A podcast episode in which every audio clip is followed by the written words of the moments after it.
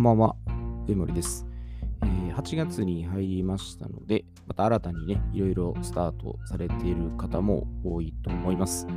で、私は8月生まれということもありますので、えちょっと直感で、ま、今日は8っていうことに、え数字にちょっとこだわって、えお伝えしていこうと思います。で、ま、テーマなんですけども、え男性は8の倍数、女性は7の倍数。で、これについてあのお伝えしていきます。で、倍数っていうんでね、まあ算数とか数学のことなんかなっていうふうに、まあ、一瞬は多分思われるんですね。まあ、実際これは、まあ、昔、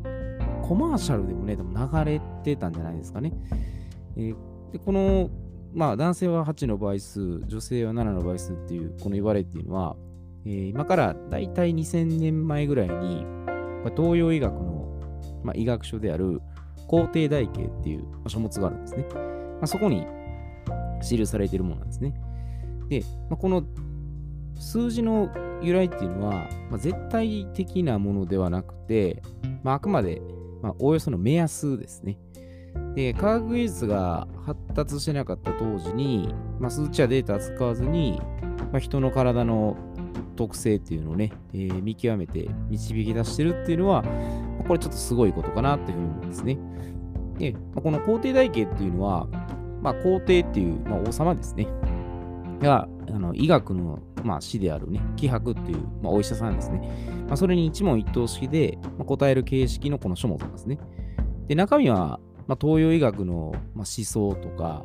まあ、養生ですね。体を良くしていくっていうことについて記載されているものなんですね。で、この、まあ男性は8の倍数で、女性が7の倍数ってことなので、まあその8の倍数と7の倍数の年齢ですね。ここに着目して、体のね、あの状態をしっかり見極めていきましょうっていうことなんですね。で、今の現代医学の認識でも、もう男性が32歳ぐらい、で女性が28歳ぐらいで、まあ、これピーク迎えるっていう、まあ考え方があるんですね。で、皇帝代記も大体これぐらいの年代だっていうのはもう言われてたんですね。まあ、ただ今、絶対こうだってわけじゃないので、で32歳でもう終わっちゃうんですかっていうんじゃなくて、まあ、体力的な部分ですね、若さとか、まあ、そういうところのピークが、まあ、ここぐらいじゃないかって言われてたんですね。で今でも科学技術が発達してるんで、まあ、あのピークの年齢っていうのはもう上がっていると思うんですね。まあ、32で終わってるとか28で終わってるっていうのは、もうこれはちょっと、も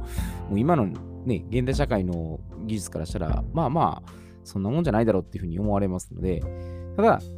ターニングポイントっていうのが、だいたい40代前後ぐらいからあの出始めるんじゃないかなっていうのは、これはあるんですね。まあ、一つの目安とこう考えていいと思うんですね。まあ、例えば、顔のツヤが衰え始めたりとか、まあ、白髪が出始めたり、まあ、髪の毛がちょっと抜けたりっていうのが、だいたいこの40代前後ぐらいなんですね。で、まあ、30半ばぐらいですね。だ女性で言ったら、厄年ですね。男性で言ったらこの40過ぎぐらいから該当してる時期ですね。で、まあ、この7の倍数とかね、8の倍数を知ることで、えーどうするかということで、あの不老不死を別に目指してるってわけじゃないんですね。まあ、まあ、心身ともに、まあ、安定して豊かな人生を送れるようにっていう、まあ、そういうちょっと意義でね、えー捉えてもらうだけでも、まあ、そういう意味はあるんじゃないかなと思うんですね。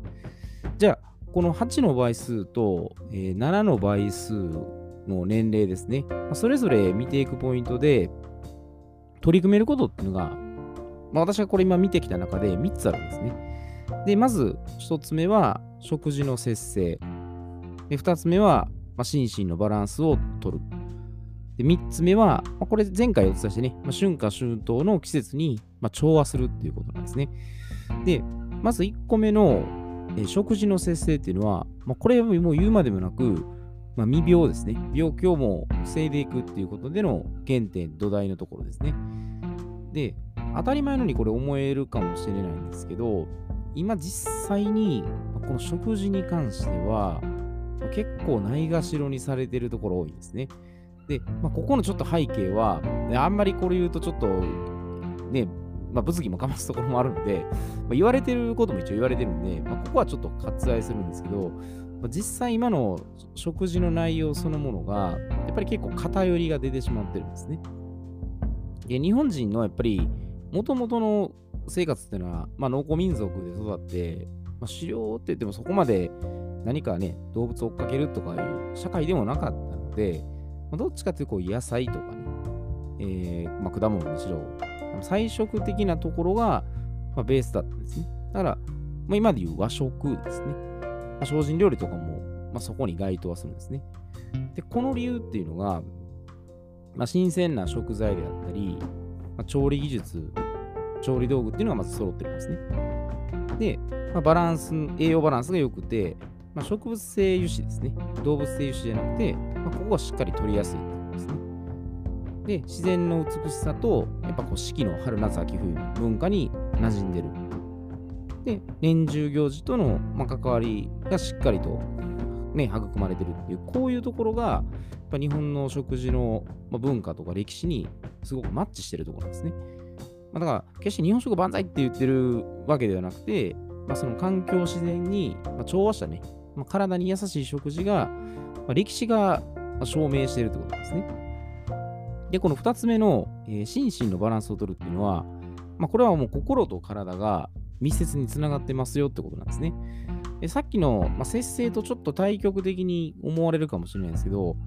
まあ、例えばバランスのいい栄養価の高い食事を、まあ、心から美味しいってね、まあ、笑顔でもし食べてなかったら、これは体に不調をきたすんですね。だから、まあ、それだけ、ま、心の持ち方というか影響っていうのは大きいんですね。だから、まあ、以前言った言葉はもう言葉ではある、言霊でもあるので、まあ、不快な言葉をね、並べてこう食べるっていうこと自体、まあ、結構やっぱ失礼、気負いない行動なんですね。でやはり何事もね、ありがたいってね、思って、美味しいと思って食べるかどうかで、まあ、その食事そのものの、まあ、味の味覚っていうのは全然変わるんですね。で、またあの自分自身がもし食べたいとね、思わない時っていうのは、まあ、これ無理して食べる必要はないと思うんですね。で、まあ、今どっちかというと、過食時代になってるんで、まあ、消化吸収を順調する意味でも、まあ、たまに胃腸の働きを休めてね、断食してデトデトックスするっていうのも、もうこれも一種いい方法だと思うんですね。たまに1週間、あ、1ヶ月に1回ぐらいですね。ちょっと断食1日は水だけ飲んで、ね、野菜ジュースとかだけ飲んで、ちょっと節制してみるとかね。でそういうところもいいと思うんですね。だから食べたいときは、まあ、自分の心にやっぱ素直になってもらった方がいいですね。食べたくない、無理やり食べようとしても、やっぱ体は受け付けないので、まあ、自分の心には素直に従った方がいいです。で、この3つ目の、えー、春夏秋冬ですね。この季節に調和するということで、まあ、前回、ね、お伝えしたその時のサイクルに合わせるというところで、ちょっとここのポイントが、まあ、前回は秋分の日とかね、えー、夏至、それから秋分の日ですかね。で、あと立冬っていう、この4つで合わせたんですけど、で、ちょっと暦の分け方が少し違うところが若干ありまして、まあ、立春と立夏、で、立秋、立冬って、これですね。ここで分けるんですね。あ、さっきの夏至でしたね。で、2月、まあ、4日頃が立春なんで、まあ、ここを起点に春と位置づけるんです。だから、2月、3月、4月が春で、で、5月、6月、7月が夏。で、8月、9月、10月が秋で、で、11月、12月、1月。で、これが冬になるんですね。で、まあ、この季節ごとにやっぱりね、まあ、取る食材っていうのもま異なってくるので、まあ、自分の体質とうまく、ま照らし合わせた食事を、まやっぱり心がけていくっていうのは、まこれは大事になってくるんですね。で、やっぱりこの今、の空調設備とかね、すごい便利になってるんですけど、これ何かしらやっぱり体の感覚っていうのは季節の状態から外れてしまってるんですね。まあ、もちろん今の暑い時期に無理やり外出て熱中症のリスクとか寒い時期に登場するっていうのをそんなことする必要はないんですけど、まあ、ちょっとね影に当たってあの火を光をね日光浴びたりとか、まあ、神聖な空気を吸ってっていうことであの体のやっぱり抵抗力とつけることっていうことで免疫力をねこの維持していくっていうのはもうこれは欠かせないんですね。っていうのはこう人間の体にはあの自然治癒力っていうのは備わってるんですね。少々風邪ひいたぐらいだったら、正直言うと家で寝込んで体力回復させて休んであげた方が早く回復しますし、でもし、ね、こうウイルスとか入ってきても、まあ、太刀打ちできるね、本当のやっぱ体っていうのは作れるんですね。で、これを作るのが、もう食育なんですね。ままた食べるものをしっかり栄養素のあるものから、まあ、取っていくということで、実際の自然治癒力を高めるっていうことができるんですね。なので、まあ、男性もね、最初言ったように、この8の場合ですね、まあ、40歳ぐらいになったり、まあ、女性だったら35歳から42歳ですね。この辺の年齢期にやっぱ差し掛かったら、何かしらちょっと体にね、異変を感じたり、もしくは体力的にひょっとしたら落ちたかなっていうのをね、えー、感じやすい時期に差し掛かる、ね、年齢期になるので、まあ、そういうところも少しね、あのー、意識しながらね、食事のまず見直しからね、やっていくだけでも、も全然違ってはきますのでね、まあ、1日に食べてるものを、まあ、ちょっと見直していくのもいいんじゃないかなと、まあ、そういうふうに思います。まあ、1年でね、8月で最も暑いんですけど、まあ、こういう時もやっぱスタミナをつけて、えー、秋冬にね、えー、こういう夏バテっていうのが逆に秋バテっていうぐらいね、えー、出てくるところもありますので、まあ、そういったところをね、まさにあの養生しながらね、え乗り切っていくと非常にいいんじゃないかなと思います。で、この食事に関してね、何取ったらいいとかね、いろいろ細かく言い出したらあるんですけど、大まかにどういうものを取ればいいかっていうのは、の分類はできていくんで、えもしそういうのね、ちょっとあの食事に関してとかね、えー、気になることがあれば、またあのメッセージ等送っていただければ、またお答えしますので、よろしくお願いいたします。えー、では、8月始まりましたけど、えー、今月もちょっと乗り切ってやっていこうかなと思います。えそれでは失礼いたします。